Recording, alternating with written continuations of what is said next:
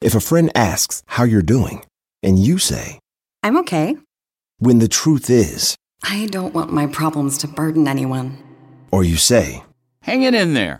because, If I ask for help, they'll just think I'm weak. then this is your sign to call, text, or chat 988 for free, confidential support. Anytime. You don't have to hide how you feel. Want to connect with a family member who doesn't speak your language? Then check out the language learning program Rosetta Stone on desktop or as an app. Rosetta Stone is designed to immerse you in the language you're learning through an intuitive process. Plus, the True Accent feature even gives you feedback on your pronunciation. And with a lifetime membership, you have access to all 25 offered languages. Get started today. Visit rosettastone.com backslash pod50 to get 50% off your lifetime membership now. That's rosettastone.com backslash pod50 for 50% off.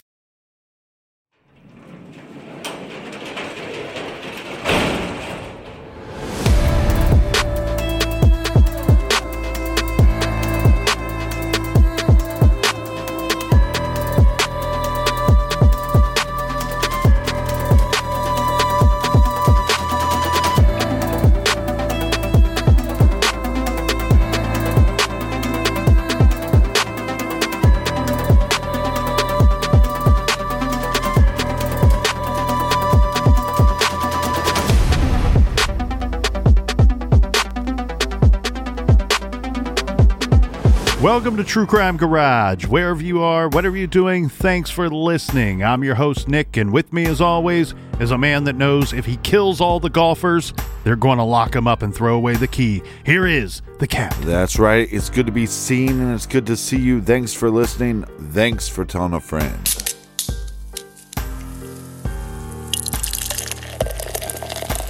Today, we are drinking one of my favorite, one of our favorite holiday beers. It's that time of year again. Available for a limited time in bottles and cans. Just clap your hands, clap your hands. Or if you know a really good bar, they have it on tap. That's right, we're talking about Holiday Cheer by the merry and bright folks over at Shiner Beers. Shiner Holiday Cheer is brewed with Texas peaches and pecans. This is one of our favorites. Garage grade, five out of five bottle caps. Now let's spread some cheer to our merry and bright garage friends. First up, a big cheers to Nathan Weston from Sunshine Coast, Australia. And a big shout out to Martine. He's a brummie from Birmingham, England. Next, Captain, we have a cheers to Allison, who says that we are both younger and hotter than she's pictured. Allison. Allison is in Jersey Village, Texas. Allison, don't let the beer goggles fool you. We look like something that's been living in a garage for the last six years. Yep, we're in our 40s, but we look like we're going on 97. And a big shout out to Janine and Billings, Montana. Next, Captain, we have a cheers to Holly in Kennesaw, Georgia. And last but certainly not least, we have a double fisted cheers to DJ and Ruby in the parts unknown. Everyone we just mentioned went to truecrimegarage.com and helped us out with this week's beer run. And for that, we thank you because our beer fridge, our garage beer fridge, is full again. Make sure you wash your parts unknown. Tis the season. B E double R U N beer run. Go get you some at the store page. And it's a great way to support the show. For everything True Crime Garage, check out truecrimegarage.com. And that is enough of the business. All right, everybody, gather around, grab a chair, grab a beer. Let's talk some true crime.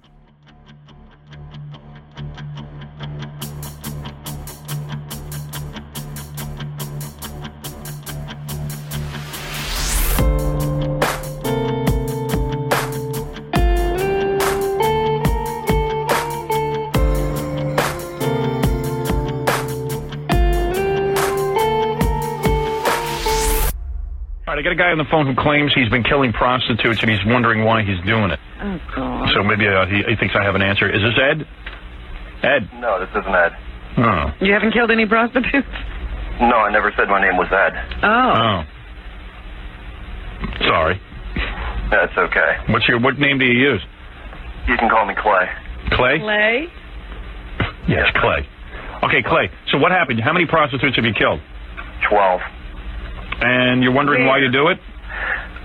I have a pretty good idea. Why? Did your mom beat you? Did your mom spank you? Did uh, Was your mom a prostitute? No. Actually, nothing like that. What is it then? I think I just do it for the sense of the power. right? Do you have sex with them first, Yes, and and then what? You strangle them? once, How else did you kill them? Well, a few times, actually, most times with a hammer. Hmm. And where do you do this primarily? Uh, I've done it twice in a parking garage, and then the rest of the times on the side of the road. And uh, you're from the New Orleans area? Yes. Hmm. And how, I mean, what do you, you beat them to death with a hammer? Man, Uh, it usually only takes once, and dude, you got to have a lot of anger in you. yes. And that means you're heartless. Did you used to kill small animals? No, I've killed a rat. Yeah. Dude, you're a serial killer. Yeah. Yeah. Wow. And you get away with it, I guess, because they're hookers, and so far nobody's. What? Is this Howard? Yeah.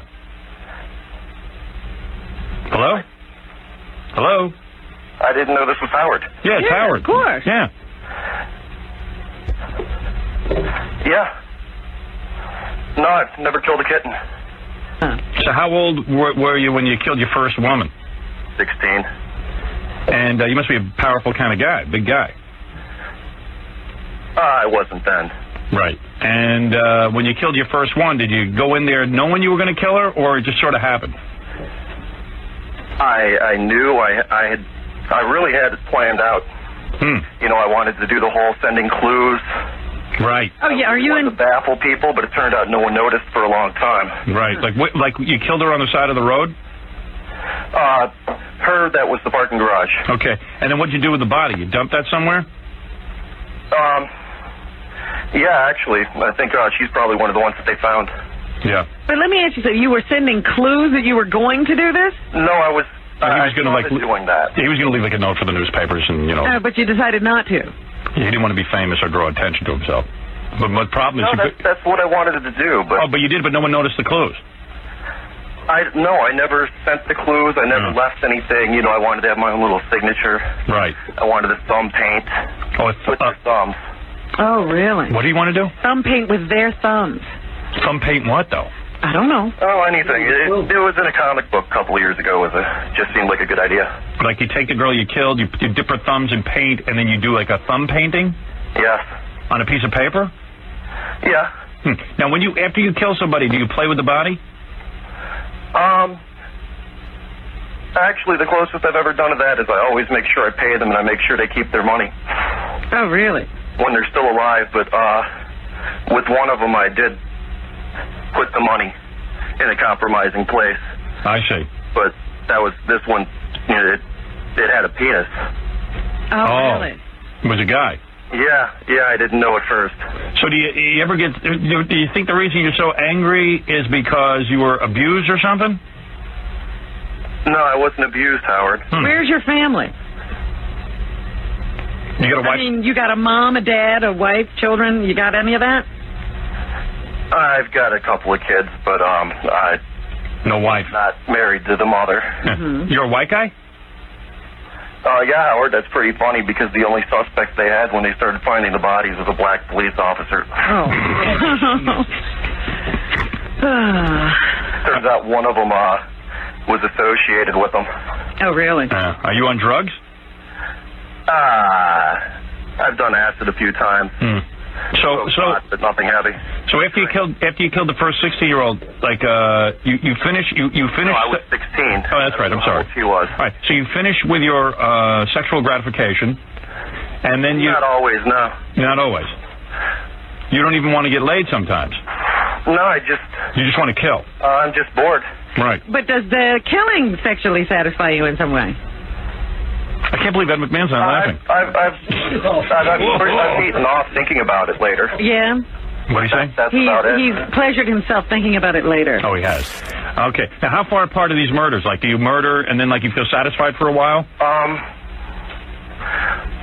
I don't even understand why I do it, Howard. I don't know if, if I ever get any satisfaction.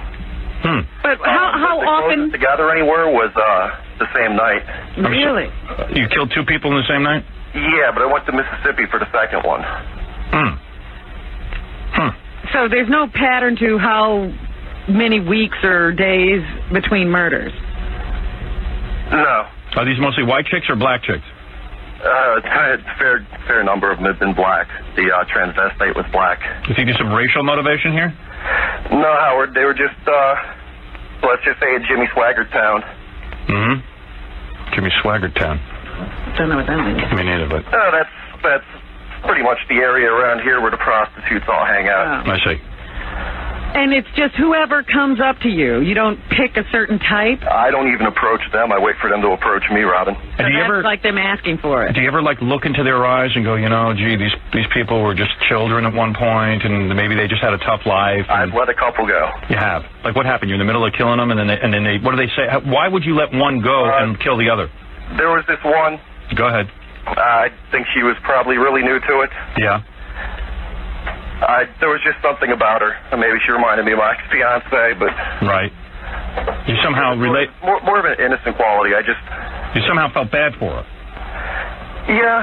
Hmm. You so okay. So you killed your first woman. When was the last time you killed?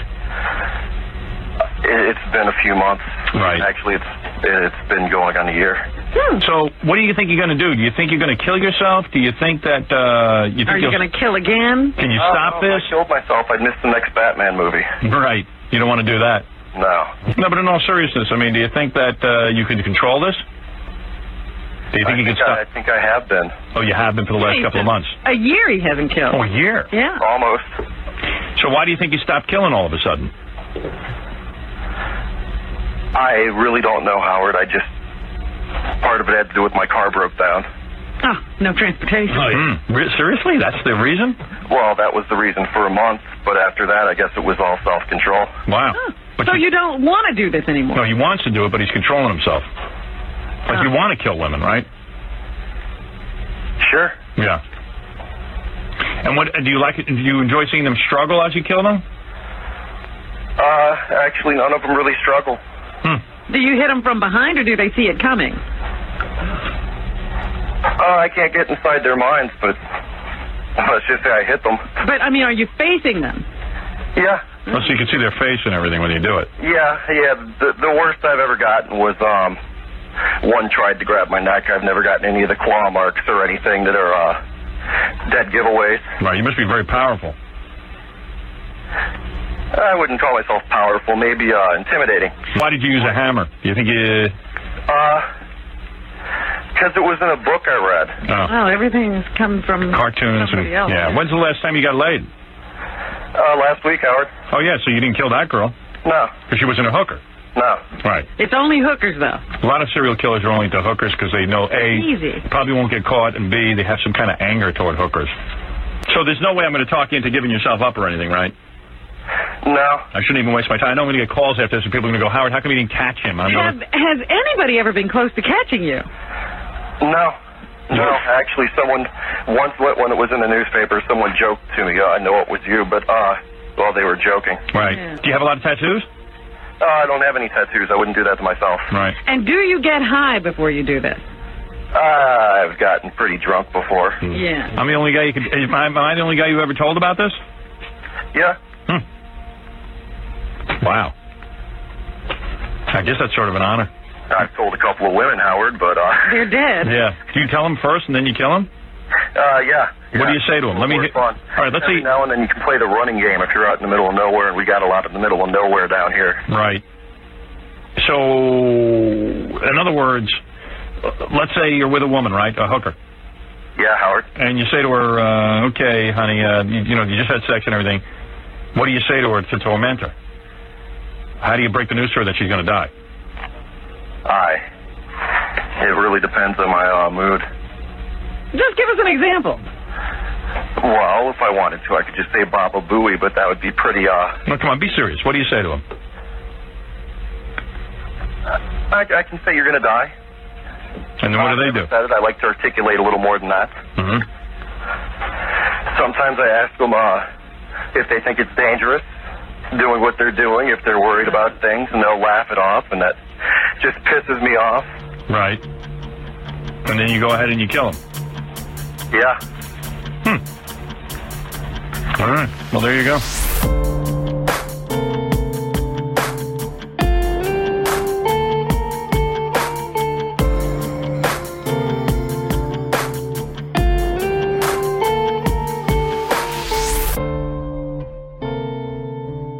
Well, you heard it there, folks. In November of 1997, a man calling himself Clay saying he is the killer of sex workers. A dozen at that, calling from the New Orleans area to speak with shock jock legendary DJ Howard Stern. Calling up, telling Howard Stern that he believes that he got into killing women for fame and notoriety. And later, he now believes that he does it simply for power and control.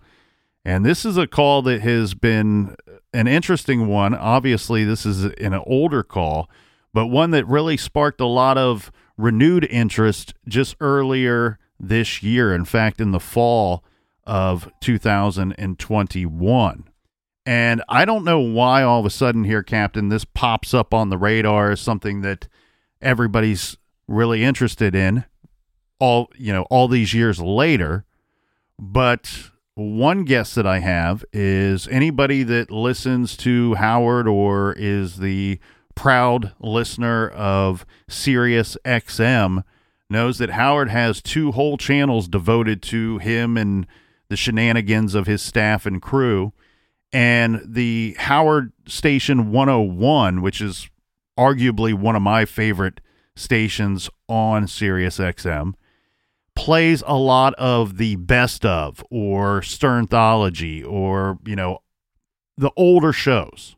Interestingly enough, here, Captain, I remember roughly around August or September of this year, they played this call again. They played the entire segment, which I believe was multiple callers, and this Clay, Killer of Women, was only one of maybe three callers during a maybe a 20 minute segment and but it's by far the most intriguing of those three calls and absolutely one of the most intriguing calls that Howard has received in his very lengthy career. Well, and just to get this right, because I'm I'm not an avid Howard Stern listener. I think he does great interviews. I think he's obviously evolving throughout the years, and this was twenty some years ago. I think you can tell from this interview, uh, Howard's kind of listening, like where I think Howard has become a better listener when he's doing interviews now than yeah, and, and obviously it's just a caller calling in, but you can tell there's a couple times where the, he has the caller has to correct Howard because he's not really fully engaged in the call. But so what I'm guessing is that they'd have a call in section, and that section would be normally about 20 some minutes long. And then if one call is kind of boring, you cut them off at a couple minutes. But this one was pretty intriguing, so it lasts almost 11 minutes long. Yeah, and I think what you have there, and, as someone who's listened to Howard for quite some time, this is actually typical Howard to me. Like, and I think it's not because he's not trying to listen. I think he's quarterbacking a lot of stuff that's going on that we don't see because all we're hearing is the audio. And one thing that I know that he does from time to time, because he spoke about it on the radio, is he's like trying to determine, trying to gauge in his own mind, is this an interesting call or not? Because if it's not, boom, I'm dumping this call. I'm here to put out an interesting show and we'll move on to the next caller. This is one of those ones where I think he's trying to gauge that, but he he sounds like he's very intrigued by what this guy's saying and in a way almost trying to figure out the guy, maybe not to the point of identifying him, but at least to the point of trying to gauge if this guy is legit or if he is genuine in what he is claiming to be. Because it's not every day that some guy calls up a radio station saying, Hey, I've killed a dozen women and I really just called to tell you about it. And I think I mentioned earlier to to you this year when we're putting together a, a schedule list, you know, we'll take the cases and then map out where we're going to put them on the schedule. My thought was this would be interesting to hear you dissect this call. You being a Howard Stern listener and you being into true crime, what was your thoughts and opinions on this call? surprisingly, it seems like in the last couple months, other people got this same idea to dissect this call, and there's a couple videos and stuff on YouTube where people were doing that. Well, and what's really interesting uh, behind the scenes here in the garage, when you brought it up, I had it on my list and I thought, oh, this is perfect. Thank God he brought it up because it's always more exciting to cover something that you're excited about, but to know that your your partner in crime is excited to cover as well. So you know that it's going to be a good, interesting conversation, even if nobody else hears it, right? But Right. Uh, so I I had said, well, you know, I heard the call again. It's one that I had heard over the years, and I was always very intrigued by the call. And I thought, you know what, this would be perfect for something for off the record because we're always kind of looking for true crime, but also kind of off the wall topics for off the record. Right. You said to me, you go, well, I think it's interesting enough. Maybe, maybe it goes on the regular show. And then what kind of echoed that idea was we started getting emails from people that were saying, "Hey, have you ever heard the Howard Stern serial killer phone call? Uh, we, we would love to hear a discussion about that on the show." So the listeners asked for it, and here we are doing it. And this call to me is is incredibly interesting because I find myself walking the high wire of whether I believe this guy or not. Right? I, it's a it's a balancing act, and it's not that I want to believe him, or it's not that I don't want to believe him. Right. It's a matter of well, what side what side of this high wire do I fall off on? Do I fall on the side that this guy's legit, or do I fall on the side of well, this is just somebody calling in and looking to hear their voice on their on their favorite radio show? there's a lot of things that he says along the way that really make me feel like there's there's some truths here on this call. I don't know that I would ever fully believe 100% that this guy would of the things that he's saying and I, I want to make sure that I really kind of explain that thought. One, the thought being that I don't know that I would fully 100% ever believe a serial killer in their statements or their stories because we know that one very common theme that is shared by these individuals is they are known liars. And they're known liars throughout the entirety of their their lives and their criminal careers if you want to call it that. So even if you were sitting down with somebody that you knew was legit ed kemper uh, would be one that would come to mind. Somebody that is able to explain and articulate his crimes and some of his very the devious type behaviors and things that he did throughout time you know he's able to explain those to you and he's able to help you learn from him in, in ways. But i also would suspect that i don't know that these guys possess the ability to be 100% truthful at any time. And they tend to skew and mash the facts when it benefits them. You know, that's kind of a a common theme with humanity in general, but um, they certainly do it more often than most. One thing that is super interesting to me here is that another commonality amongst these types that we've learned over the years is that they usually like to talk. They usually want to tell somebody some of the things that they've done. It's almost a way of of bragging. I agree with that wholeheartedly. Normally, when you're hanging out with your buddies and somebody's telling a story, and it's like you might have heard the story before, and a couple years later, the story has changed a little bit, and they embellish little parts. It makes the story better. But I agree with you. I, I don't know how much you can trust if he is a serial killer, how much you could trust him, anyways. That fish I caught, Captain, was 17 inches and it weighed over two and a half pounds. Yeah. And then a year later, that same fish, man, that thing was like 22 inches 17 feet. and 3.1 pounds. And now it's not the biggest fish that I've ever caught, even though it's grown since the time that I've caught it. It's now the second or third largest fish that I've ever caught. So yeah, I think I think those things happen. Now, in analyzing this call, one things a few things that jump off the uh was going to say jump off the page, but maybe jump out the earbuds are first he when asked his name, Clay, he comes up with the name relatively quickly. You know what I mean? Like it's he's not fishing for a name to present. So that to me that's interesting. And then the number of victims. He says it very quick, very matter of factly. I've killed twelve women. Well, a couple of things there. I think one, and we've talked about this before. Some people have when they go into bars with their buddies, they have a, a alias that they like to use. Or in this case, I wondered if this individual or maybe other serial killers, when they would meet their victim, well, normally it's like, nice to meet you. I'm the captain. What's your name?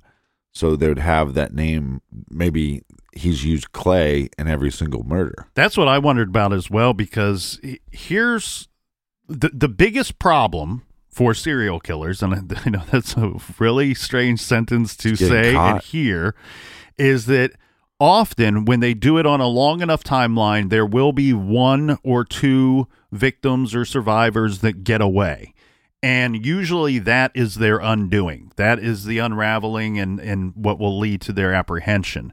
Now, we know that serial killers, just like any other industry in life, kids playing little league baseball, they study the guys playing major league baseball and they try to learn from what works and what from and from what doesn't work for right. the guys in the bigs so that maybe one day they can make it to the bigs. So some of these serial killers and some of the more organized ones at that will typically study known serial offenders and known serial killers and they want to know what worked for them and what didn't work for them and they might try to employ some of those techniques that did work and strongly avoid some of the things that didn't work or led to their eventual apprehension. Now, with Ted Bundy, one thing that he did, and I think this shows the arrogance of Bundy, was I don't think he ever thought that any of these women were going to get away from him. I don't think Bundy ever thought that they would survive Ted Bundy.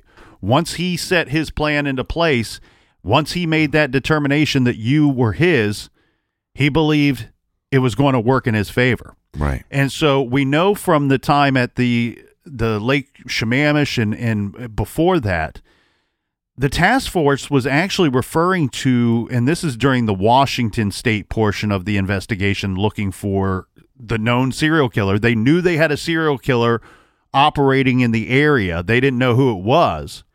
But during that portion of the Ted Bundy case, behind the scenes, the task force and the people working that, that case were actually referring to the investigation as the Ted murders. Yet they had not identified the person that was committing those murders.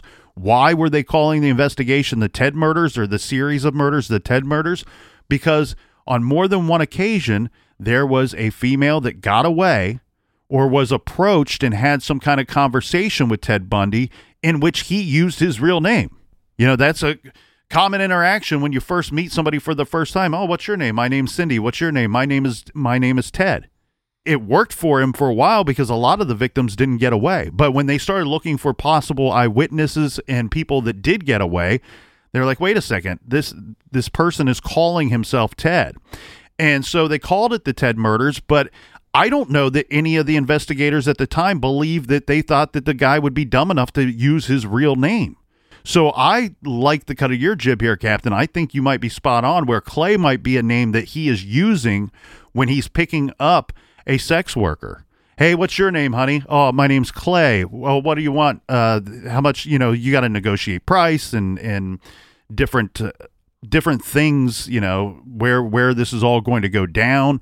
Those are all part of the negotiation process, and I would imagine that uh, an exchange of names and probably both of them fictitious is going down during the course of that conversation. And maybe that's why he's able to to kind of throw out this name clay. Obviously we wouldn't expect him to be giving his real name or providing his real name to howard stern and saying that he's killed 12 women and they've not figured out that it's me yet. And so maybe this is a name that he's using to help get the eventual victim into his vehicle if if your whole goal is to procure a victim and get a victim or potential victim into your vehicle and we know that his vehicle was a part of his uh, his murder technique you right. know a part of of his scheme and what he was doing because he said hey i've stopped for a while And part of the reason why I stopped is my vehicle broke down. I didn't have, you know, I that that's his lab to work in. That's his that's his mobile lab to try to procure a victim and then take them where he feels comfortable assaulting and killing them.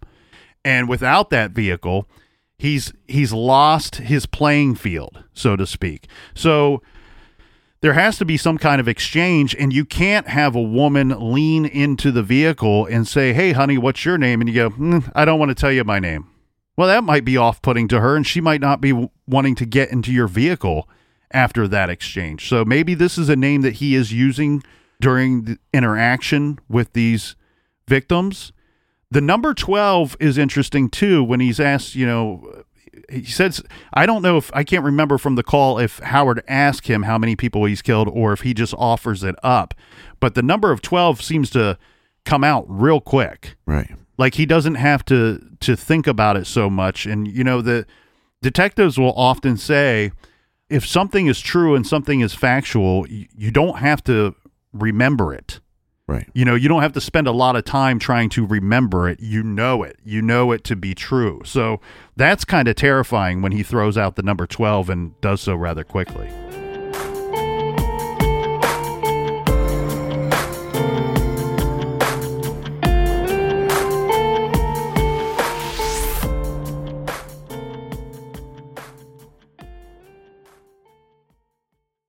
Do you want to set your child up for success? Of course you do. That's why you need to check out IXL Learning today.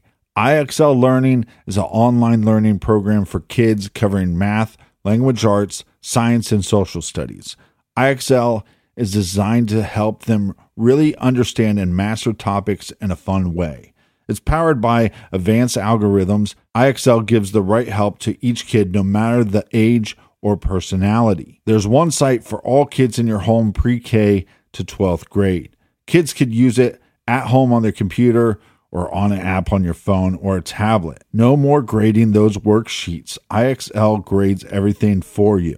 One in four students in the US are learning with IXL. IXL is used in 95 of the top 100 school districts in the US. I love recommending IXL learning. Kids can learn at home or on the go.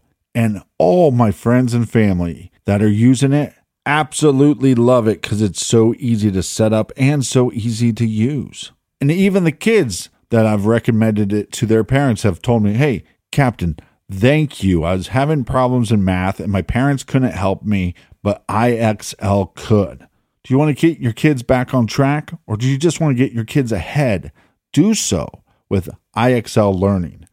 Make an impact on your child's learning. Get IXL now. And True Crime Garage listeners get an exclusive 20% off IXL membership when you sign up today at IXL.com slash garage. Visit IXL.com slash garage to get the most effective learning program out there at the best price. Check out IXL.com slash garage today. The best part of spring cleaning takeaway is the post clean clarity you get. It's kind of like when you find out that you've been paying a fortune for wireless. When Mint Mobile has phone plans for $15 a month when you purchase a three month plan, it's time to switch to Mint Mobile.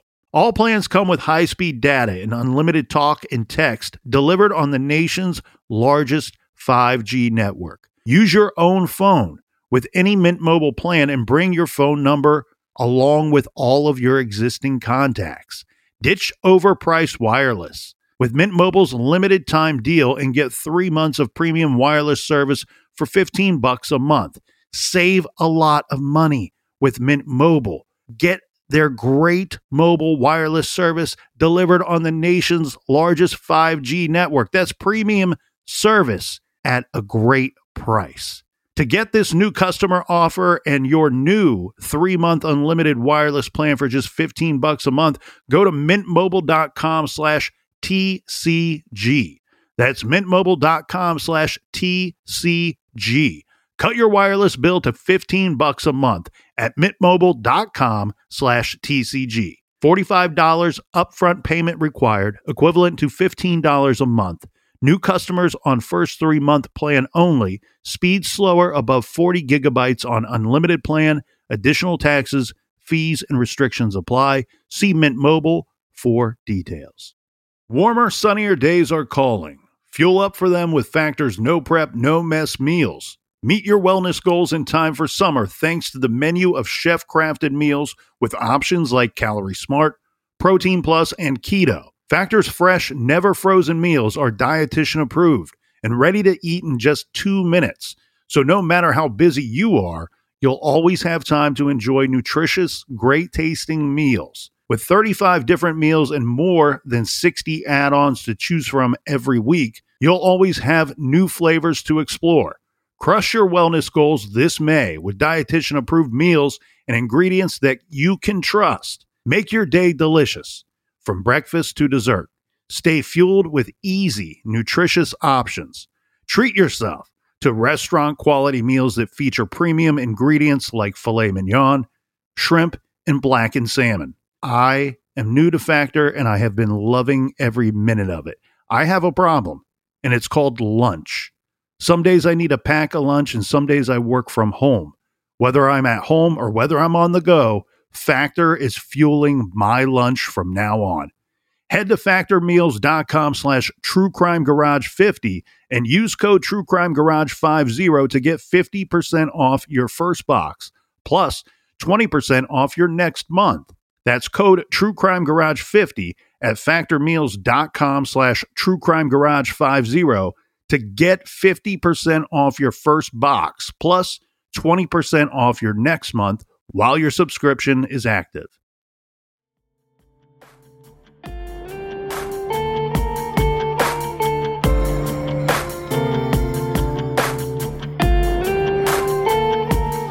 All right.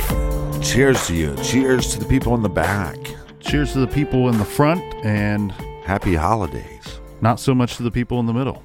Tall cans in the air. You stink. Hey, we'll be able to cheers the people in the front and in the back live at a show at Brewdog February 19th, 2022.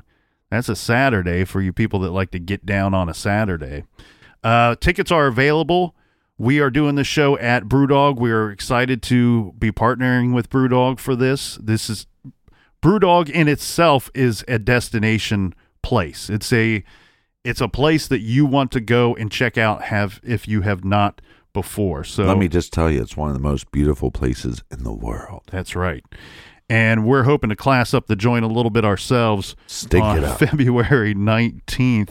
Now, some people have asked us, is this a live show? Will you be doing what you do here in the garage? And the answer is, well, kind of. Mm-hmm. Um, what we'll be doing mainly is a beer tasting, and we'll be doing a Q&A. We will not be featuring a, a full-length case like we would here uh, for your earballs on the weekly. But join us for a wonderful beer tasting. The beer's included in your price of the ticket, so you don't have to pay anything extra for beer once you get there. And we'll do a we'll do a wonderful Q and A. We'll have some Well, merchandise to, on to hand. be clear on that, when we're doing the beer tasting, everybody will have the beer samples like we have. exactly. It's not like oh, you can drink beer with a.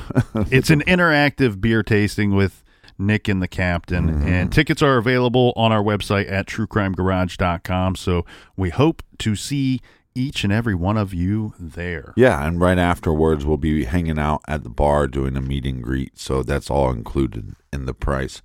But back to this call, one of the things that I thought was interesting about this Clay guy is, well, I, I kind of found it humorous that he almost seemed annoyed. Ed, no, I never said Ed. Right. Uh, I'm Clay. So you could kind of almost see his temperament a little bit. Yeah, so you have that weird interaction there where Howard asks, Is this Ed? And he says, No. And Howard sounds bummed out. And I think that's because it's not uncommon for your, you know, they're screening these calls behind the scenes before the, any of them make it onto the radio. So it's not uncommon, especially on a show like Howard Stern, where you have hundreds of people trying to call in all at the same time where they're screening calls and they're in Howard's one ear. We can't hear it, but they're saying, "Hey, we got this guy uh Ed, he claims to be a serial killer. He's on line 6." You know, and then Howard picks up, "Is this Ed?" No. It's not Ed. Oh, he sounds bummed out because he thinks, well, the the wires got crossed and and now he's got some guy that he doesn't know if it's going to be an interesting call or not. But very quickly, yeah, the the the caller straightens out the situation by saying, "No, I yes, I've killed women, but I never said my name was Ed." The other thing I thought was kind of humorous is he doesn't understand that he's talking to Howard. So that one that makes me think is he much of a Howard listener because Howard's voice is very distinct. And so then he, he's almost I, I don't know 30 seconds to a minute, maybe longer. And I'd have to actually look where he's like, "Wait, is this Howard?" And he's like, "Yeah, this is Howard. Who do you think it was?" And then you can hear his breathing almost change, like he becomes nervous. And so mm-hmm. that makes me believe, okay, well, why would you get nervous that you're actually talking to Howard? Would you be nervous because now you feel like you're on the air? Or if you were a big fan of Howard, then maybe you would, you know, get nervous. At, at the last meetup I did, this girl came up to me and we're taking a picture and she was like, I'm shaking. I don't know why I'm shaking. I'm like, yeah, either do I. So, um, so I thought it was kind of humorous that he, he gets mad about the mistaking of the name and then gets nervous once he figures out it's Howard. Well, sometimes adrenaline kicks in, and it's not really up to us when it does kick in. I think it comes from that part of the brain that doesn't ask for permission. It just decides, boom, Right. here you go. Now you're like, oh crap, I'm shaking, and I, if if I had a, a choice in the matter, I would choose not to be shaking. But you're right, and this is one thing that that always surprises me. Yes, one, the caller not recognizing Howard's voice. Two, they are on the call with Howard and Robin at the same time and he doesn't he seems to fail to recognize that but this is in in the defense of the guy claiming to be a serial killer uh, this is something that i've witnessed dozens and dozens of times on the howard stern show where somebody somebody's talking for a couple minutes and then they're shocked that they're actually talking to howard.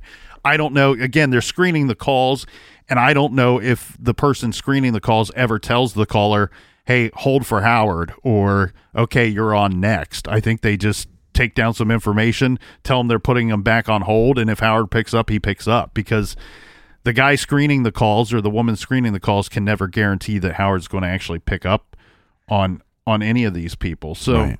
but you're right. There's a change in his in his speech and in his breathing, and it could be from both of those factors that you pointed out. Maybe maybe kind of a double whammy of oh crap, I am on air, I am live, a little bit of stage fright, and oh. I am, I am talking to Howard and now I'm nervous. The other thing you have to wonder too is this guy doesn't he's not calling in because he wants to get caught. There's other people he could call if he wanted to turn himself in or to get caught. Yeah. If he is who he says he is, he's calling in to brag about what he's done, receive some of that fame and notoriety that he s- is seeking. These are his own words. He said originally, I think that I got into it because I wanted to be famous or be or be known as a serial killer. And now I'm coming to realize that I think that I do it, it being killing women, for a sense of power and control. And so he's not calling in with the idea of, oh, I want to give up every detail and every bit of information about myself so you can catch me. So part of me wonders too, is there an added factor to that nervousness that he's going, oh, wait a second, have I already said too much? I wasn't aware that we would be on the air. Right.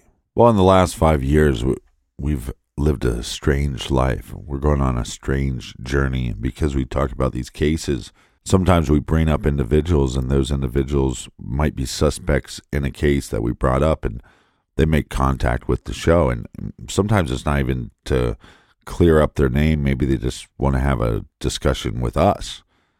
And obviously they're having a discussion with us to clear up their name, but they they might they might not be upset about how it was reported because for years they've been a part of the case's story. Mm-hmm. And so every time somebody has reached out to me, I, I, I always feel like the obligation, one, because we spoke about them and they have thoughts and opinions on the case. And since they're close to the case, I, I always feel obligated to to give them the time to talk with them but mm-hmm. they're also intriguing conversations because there's a part of you that goes, this person is a suspect, maybe not my favorite suspect in the case, or or somebody that I lean too heavily in favor of being the actual murderer or, or whoever is responsible for the crime. But in those conversations, there's a part of you that's like, well, maybe they'll slip up. Mm-hmm. Maybe they'll be talking to me about the case and just go, you know what, this is just too much. And oh, by the way, I did it. So I think that's probably playing through Howard's mind. Well, it's interesting that this guy calls and he's going to tell me all these details.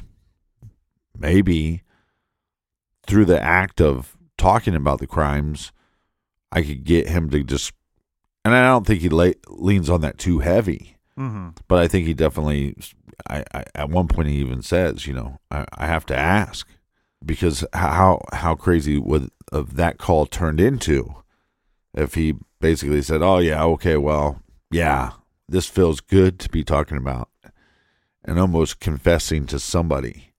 And if he was telling Howard the truth that you're the only person I ever told, there is a chance that that individual then goes, Well, this feels good to get off my chest. Oh, by the way, my real name is the captain. Hmm.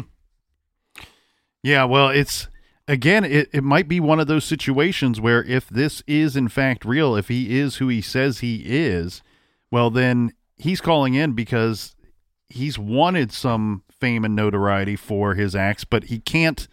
You he can't just run out into the streets and say, "I'm the guy you're looking for. I'm the guy that's responsible for all the news that's hitting the papers and the bodies that they're finding on the side of the road." Right. And because if so, he's going to they're going to shut him down. He's going to be locked up and he's going to be forced to stop doing what it is that he seems to like and enjoy doing. And that's taking the lives of of these women. 12 specifically is what he says. And of course, there's a lot of other crimes and horrible things that go on leading up to the murders themselves. And that's probably all of a all of it for him too, a driving factor for him as well. This is from a book that we've been talking about a little bit here in the garage uh, as of late called A Killer by Design and this is by the great Ann Burgess. And one thing that she's talking about in throughout this book is how much these types usually and we got to we got to make sure we we say that correctly. Usually like to talk and like to explain what it is that they are guilty of. She's talking about a case where this is the ski mask rapist, and after he was caught, she goes on to say his desire to take ownership of his crimes and his habit of bragging about what he had done as a way of defining who he is. His desire to impress others by violent means was deeply disturbing, of course, but it also came with an upside for our criminal personality study as a whole. Simonis, that's uh, the the man identified as the ski mask killer, or sorry, ski mask rapist. Simonis wanted to talk. He wanted others to step inside his head so he could relive his most violent episodes and share them with an audience. Forcing others to witness the rawness of the details was a fundamental part of how his mind worked. And so that kind of backs up a lot of the idea well, if this guy is in fact who he says he is, why would he go out of his way if he doesn't want to get caught to go on? I mean, 1997, this is almost national radio. I mean, by this point, Howard Stern, he's still on terrestrial radio, but it's he's syndicated throughout the country and in many different states, especially in some of the major cities. And so, why would he want to risk? Right, because that's what he's doing. He's if he is who he says he is, his risk of getting caught, that number just went really way up because of this action. It's risky behavior to call in and announce to Howard and, and anybody that's listening who you are and what you've been up to. And Well, and I also don't think he's sitting there being that calculated on the information he's giving. There, he's. It's not like he's has. There's hesitation, or that he's there's these long pause before he starts answering stuff. some of the stuff is coming out of his mouth real quickly. And that's what's disturbing to me because that's where I lean on the side that this guy's telling the truth. Because he's he's not struggling to come up with an answer because he's he doesn't know what the questions are going to be before he calls in. So it's not like he can script all of his answers. He does a, a pretty good job too of not giving a great physical description of himself, even though you can tell at times Howard is kind of trying to bait him a little bit You said bait. and maybe get some information from him. So, but this is what you said. It's what about a ten minute phone call? Yeah. So over the course of a ten minute conversation that we listen into, really, the only physical description that he offers up about himself is that he's a white male with no tattoos. Even so much so that when Howard says like, "Oh, well, you must be like a big, powerful, big, strong person," and what a slick answer that Clay offers up. He says, "Well, I wasn't back then." Well, that that's not even a real answer. That's not a yes, I am a big, strong, huge person, or I'm a meek little individual. That's uh, a, a, an extremely vague answer of, "Well, I wasn't back then." Right. Meaning he could still be not big. but exactly. And again, define what is big. It's not really defined when he's asked to give an answer. So he really offers up no physical description of himself other than to say he has no tattoos. No tattoos is a direct reply to Howard on a specific question that is thrown out there, and that he's a uh, a white male. I did the same thing with this call that I did with the Brandon Lawson 911 tape. Listen to it one time. Okay. Listen to it again. And then immediately it was like, okay, let me get a pad of paper and start dissecting it. I mean, it, it, it felt like the same feeling. And like I said, you, you see that he's perturbed because you call him Ed, doesn't understand that it's Howard, find that interesting right away. And also, he mentions two, at least two comic book references. He talks about, well, I saw this thing in a comic book where the killer was painting with the victim's thumbs. And then he said something like, well, I don't want to turn myself in because I'd miss the next Batman movie. So, two comic book references.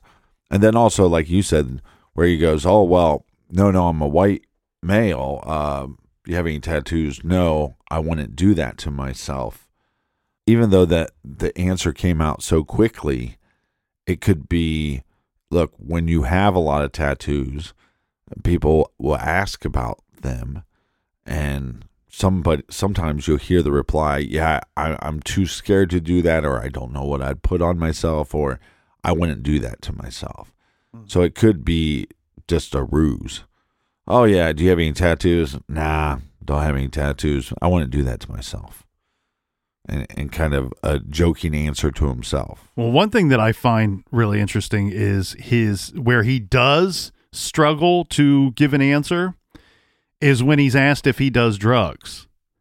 And he, he hesitates on his answer and he throws something out there like, well, I did acid when I was a teenager or something. Like he Right. gives some answer that's not really a direct answer to the question that that was just delivered by Stern.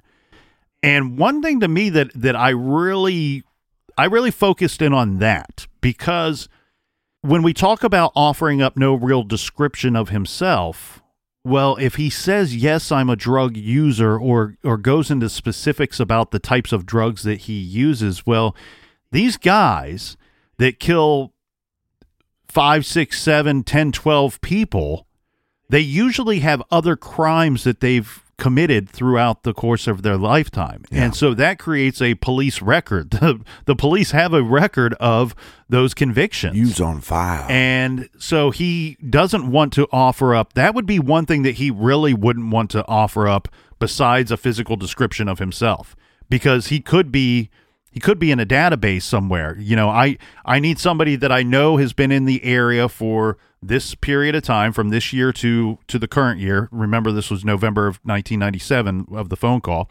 I need somebody that has has previous drug convictions.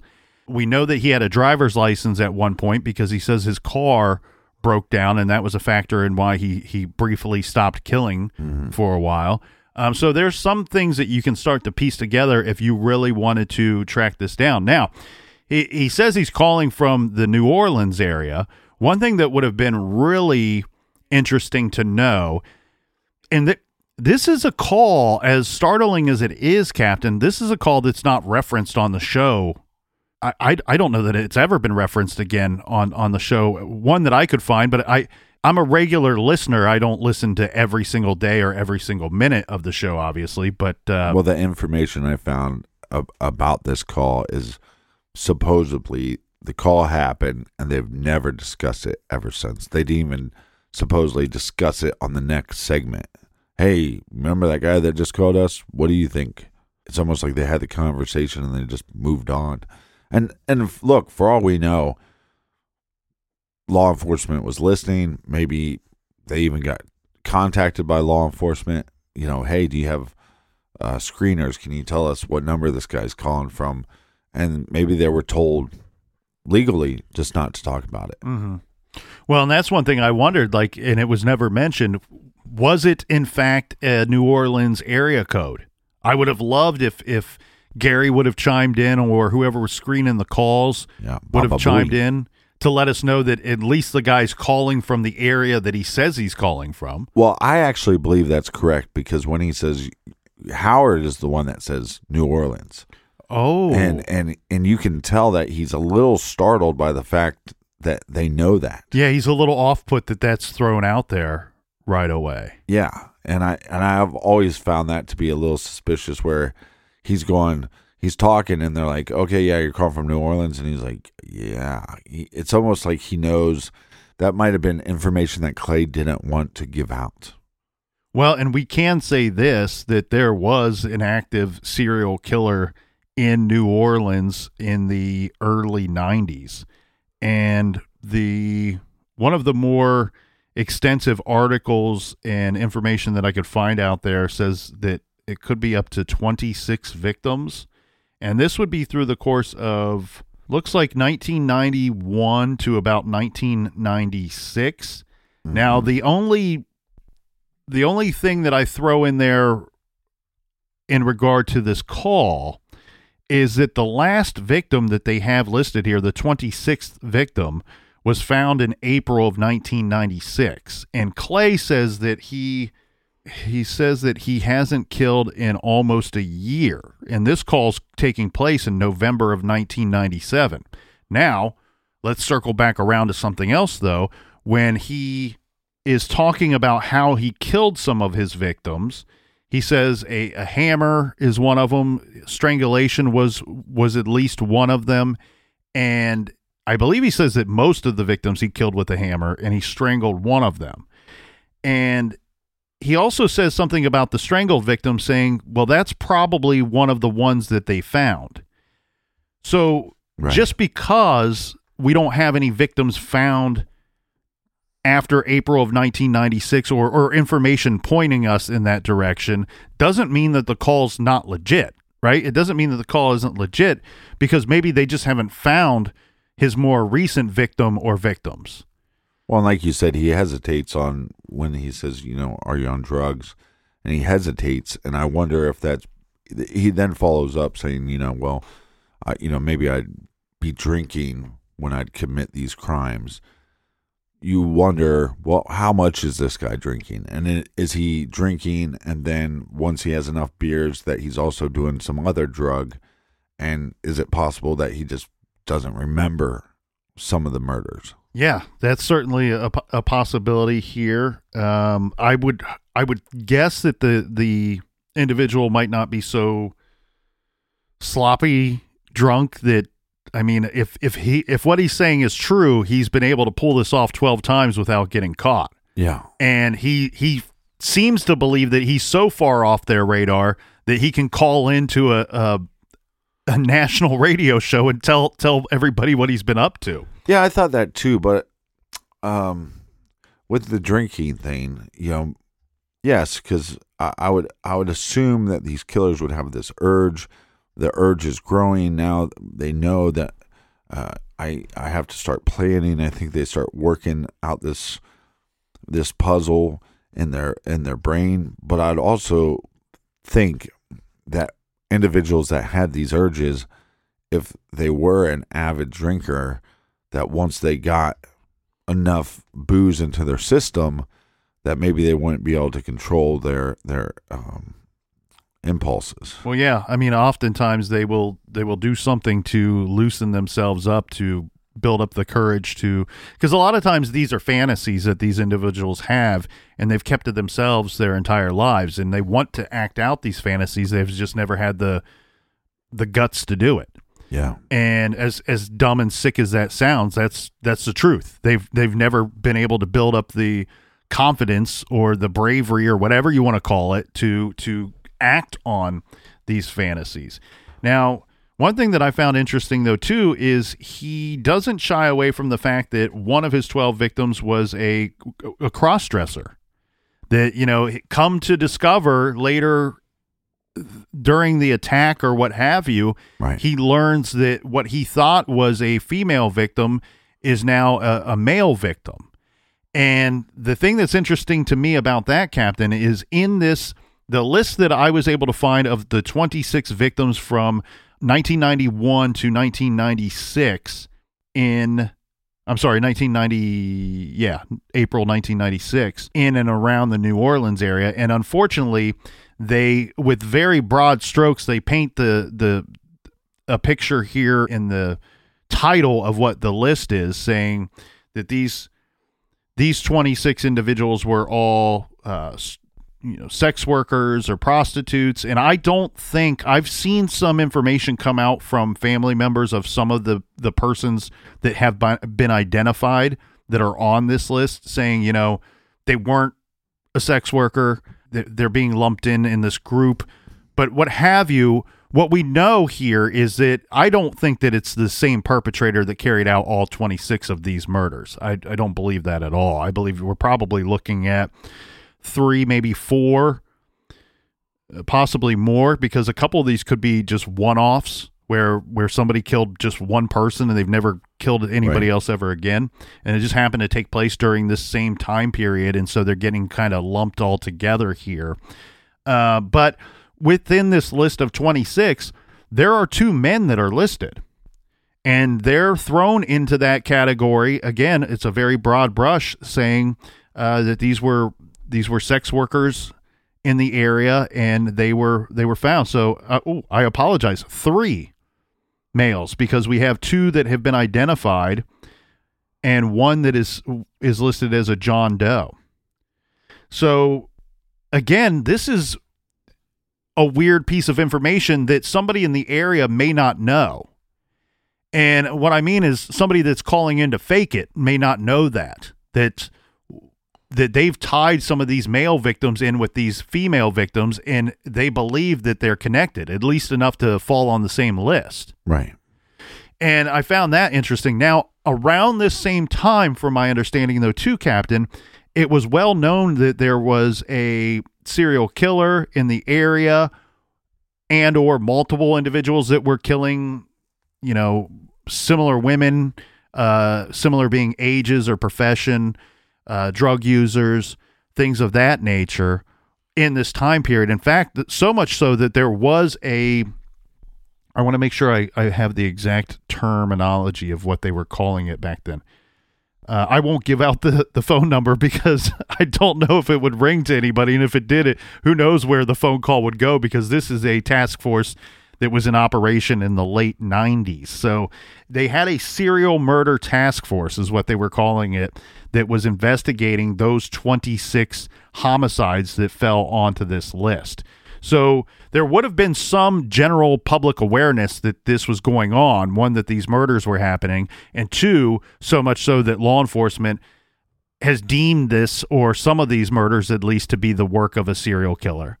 And they are treating it as such, so much so that they've formed a task force to investigate these cases. Well, when I told a couple of my friends, "Hey, I think we're going to try to dissect this call," and I'm I'm interested to hear Nick's thoughts on this, they they would go, "Oh yeah, I'm I'm interested to hear his thoughts too."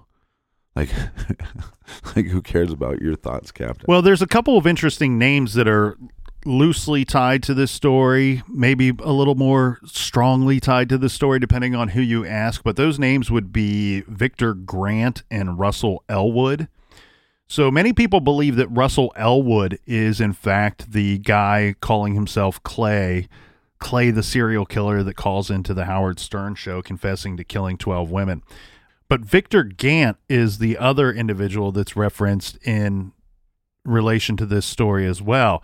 And he's really interesting too because it kind of falls back on something that Clay is talking about during the phone call.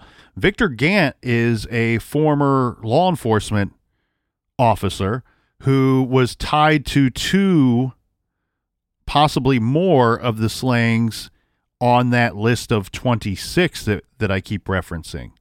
So he did have, as Clay says in the call, a direct relationship with one or two of the victims. Well, like you said, anything in this call could have been a lie. It could be a ruse to throw people off the scent. And I'm trying to look here on the fly, Captain, to figure out if Victor Gant was ever prosecuted or convicted of any of these these killings here. But it doesn't look like and this is not the most updated information, but the the most recent stuff I can find on this individual is that number of victims they put it at anywhere from zero to 27. So he may not have been convicted of any of these actual killings, but it does specify on some different websites that he is suspected of having killed two or more of the women that are on this list. The interesting thing about Victor Gant as well, when it comes to this list of of homicides here, is that he seems to match some kind of physical description that was being tossed around in relation to some of these earlier murders that were taking place in and around the New Orleans area in 1992. Mm-hmm. So the suspect sketch then, at that time, depicted a large, muscular African American man in his 30s, and Gant matched that physical, that be it vague, but he matches that physical description. So, who's this Russell Elwood? He is the individual that many believe is Clay, the serial killer who called into the Howard Stern show. He did go on trial in 1998 for two murders that took place in 1993. This was the murders of Cheryl Lewis and Dolores Mack. He was found in the way that he was apprehended, okay? From my understanding, this dude worked as a cab driver for for quite some time. I don't know if it was the full length or extent of when the killings were going on or if it was just for a, a more brief period of time during the course of those killings. But a couple key things to know about Elwood is one, he was not from the New Orleans area. He moved there after living here in Ohio for quite some time. And there's some information out there to suggest that he was in Ohio for portions of these killings that he may not have even been in the area when some of these women were were abducted and killed. The way that he lands on the police radar is one taxi cab drivers are not uncommonly listed as suspects in these types of cases, especially when we're talking about sex workers. So his his job sort sort of fits what you're looking for because everybody willingly gets into a taxi cab and so it's easy to come up with victims. But they arrest him, they find him. Police see his vehicle in the middle of the night out in an area where they've recovered at least two bodies by this point. And they find him there sitting alone in his car and they question him, you know, just the basic question of, well, sir, why are you here? while police knowing, hey, we've recovered bodies in this area, and it wouldn't be uncommon for a serial killer to return to the area, or maybe he's here because he's getting ready to dump another victim that he has in the trunk of his car. Yeah, that makes sense. He claims, first of all, he's not fully dressed, which I, I wish they would offer up more detail on that because if it's 90 degrees out and he's just not wearing a shirt, that doesn't seem extremely suspicious to me. Uh, but they say in the report that he's not not fully dressed, flicky, flicky, and that he claims that he's in this area because he's going to change the oil in the vehicle and change the brake pads on the vehicle. And he wanted to be out there because he could dump the used oil out in this area and, you know, without anybody having concern about it. You know, you're supposed to properly dispose of used oil, and he wanted to just dump it on the side of the road. Well, police are extra suspicious because then they search his vehicle. I guess they're hoping to either find drugs or maybe a victim that they can save. Uh, you know, they got a lot of sp- suspicions when they're approaching his vehicle. They don't find anything of that nature, but what they also don't find is brake pads or oil or tools to do any of the work that he claims he's going to do. Again, he's out in, near a field in pitch black area. He doesn't have any uh, lighting to assist him in in doing any of this work, so they know they've caught him in in a lie. Got him. Now they need to know not only why are you here, but two, why are you in this area and then lying about why you would be here. So he looks extremely suspicious. But again, we have to we have to note here that he is it's proven that during the course of some of these murders, when some of these murders took place, he was not in New Orleans. He was not in the state of Louisiana. Well, like you said, though, there's probably multiple killers responsible for the the sum total of the what do you say, twenty seven? Yeah, 20, 26 is the list that I have. Mm-hmm. And eventually Elwood was charged and I believe convicted in both of the two that he was charged with.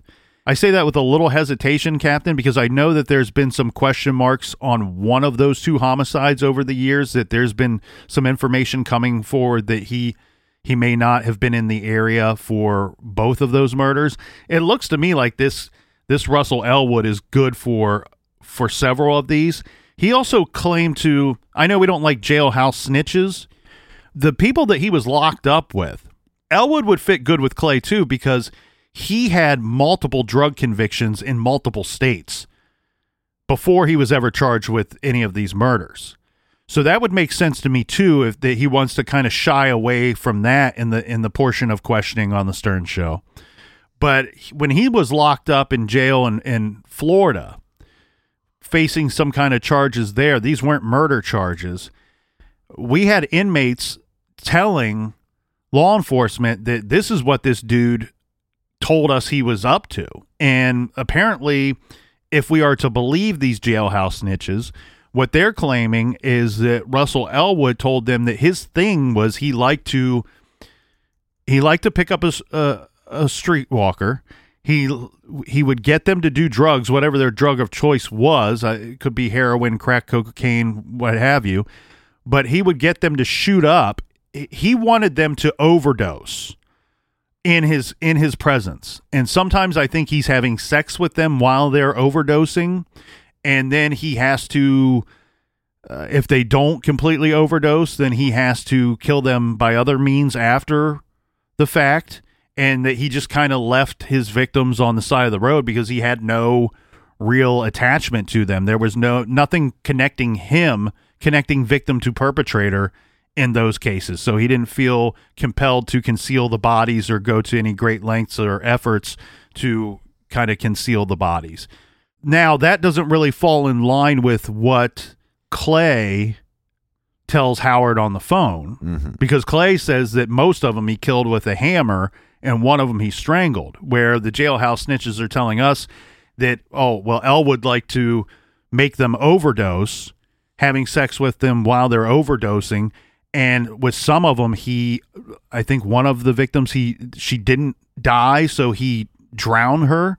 One of them, I believe, he claimed that he that he strangled her, but at no point in any of those and any of that information could I find the use of a hammer, which seems to be what Clay is saying that he's done with with most of the victims. I could see his voice matching his picture. Well, what I think is probably most likely in this situation, again, when we talk about this list of 26 victims here, uh, we probably have a situation where we have multiple multiple perpetrators. Victor Gant's probably responsible for a couple, maybe two to four of these. Russell Elwood's probably responsible for a handful of these murders as well. And this Clay individual who called in could be who he says he is and some of his victims could be on this list as well and it's just a uh, a tricky a tricky situation here now on the stern show we do know that it's not uncommon for them to have fake phone calls. Right. In fact, they ha- they employ people that call the Howard Stern show pretending to be legit callers. Somebody starts making prank phone calls to them and they're so entertaining that they offer them jobs. Yeah, and so they would off they would regularly have these fake calls. But one thing I want to say about that is that Howard typically will move on from those calls relatively quickly. Like unless they're home run comedy smash hits, he moves on from those calls very quickly. And a lot of times, especially in the last 10, 15 years, he's also quick to point out, well, not quick to point out, but toward the the end of the phone call, he'll point out that it's somebody in the back, you know, that it's one of their staff and they've they've come up with something because that might become a character that you will regularly hear on the show going forward because it was such a smash hit. Now, a longtime listener here telling you, I don't know of a situation where somebody claims to be calling in with a serious matter. There's nothing more serious than discussing the taking of one's life. I, I can't recall knowing of a fake call to be saying something of that weight, of that gravity. So now, is it out of the realm of possibility? No, because we know that he was was and is a shock jock, and who knows what lengths they would go to to shock the audience, to grow the audience, or keep the audience. But I have a feeling here that if this is a fake call, then Clay is the fake is is the fake here, not somebody calling in from the back. That this is not a manufactured call from somebody on the Stern staff. Well, I also put a little weight to the fact that they've never discussed it afterwards. Like I said, they could have been caught, they could have been contacted by New Orleans police, maybe even a, a lawyer, and and maybe that's one of the reasons why they've, they've never discussed it afterwards. Or on the flip side, they realized it was a fake, and that's why they've never brought it up again. Now, I would believe, Captain, that the BSU from the FBI would tell Stern and the local serial murder task force that they had established there in New Orleans at the time this guy talking is our best weapon. We want to keep him talking. So let's have him reach out. Let's give him a uh, let's put him on speed dial so he can reach out and communicate with Stern or somebody on the local level because he seems to want to talk and he's going to be able to offer up some clues if in fact he is who he says he is.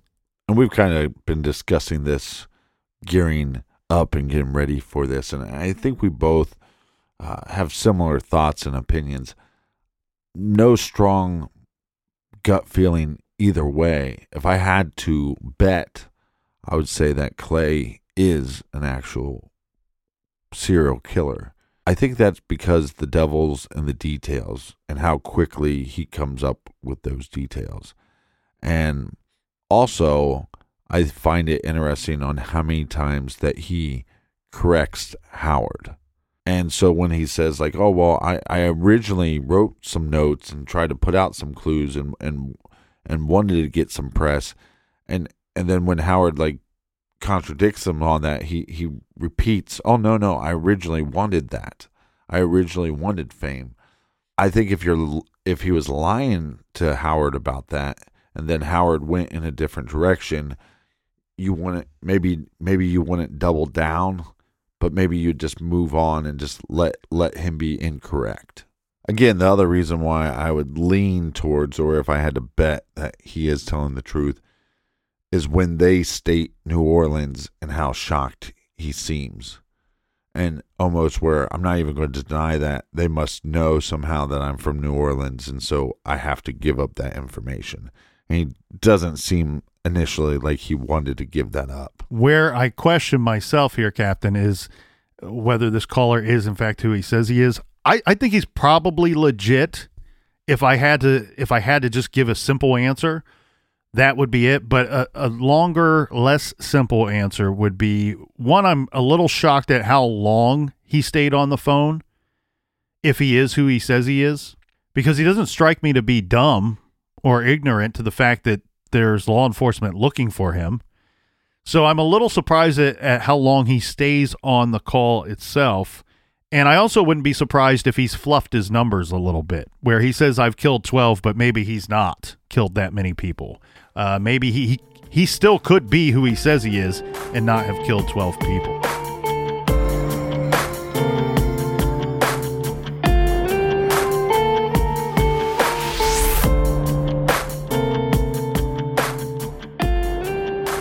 And like always, we want to hear your thoughts and opinions on the episode, so go to truecrimegarage.com and make sure you leave a comment on the blog. Colonel, do we have any recommended reading for this week? That's right. Thank you, Captain. And we want to thank everybody who has posted questions and comments on the blog throughout this wonderful year. It's been a it's been a busy and exciting blog at truecrimegarage.com.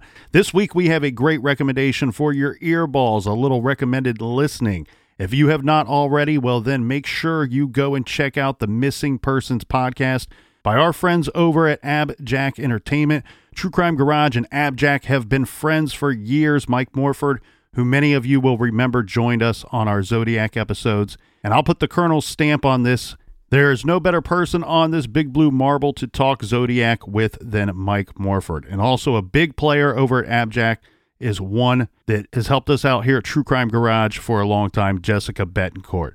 She has worked here behind the scenes for several years, and she has done some wonderful gangbusters work for us and for Abjack. We're recommending that everyone check out the Missing Persons podcast because we paired up with them to feature one of our most recent cases titled Paige Coffee. Paige has been missing from the greater Cleveland area since May of 2019. Her family, True Crime Garage, and the Missing Persons podcast are asking for your help. We need to locate her. We need answers, and we are determined to get justice for Paige and her family. True Crime Garage released the Paige Coffee episode last week on December 7th, and this past Saturday, the Missing Persons podcast released a Paige Coffee episode as well. There are two very different shows, and I encourage everyone to listen to both, especially if you live in Ohio or the surrounding states, because again, we need some help. Merry Christmas and happy holidays to Jessica and Mike, and happy holidays to you all and everyone. And we will see you back here in the garage next week. Until then, be good, be kind, and don't litter.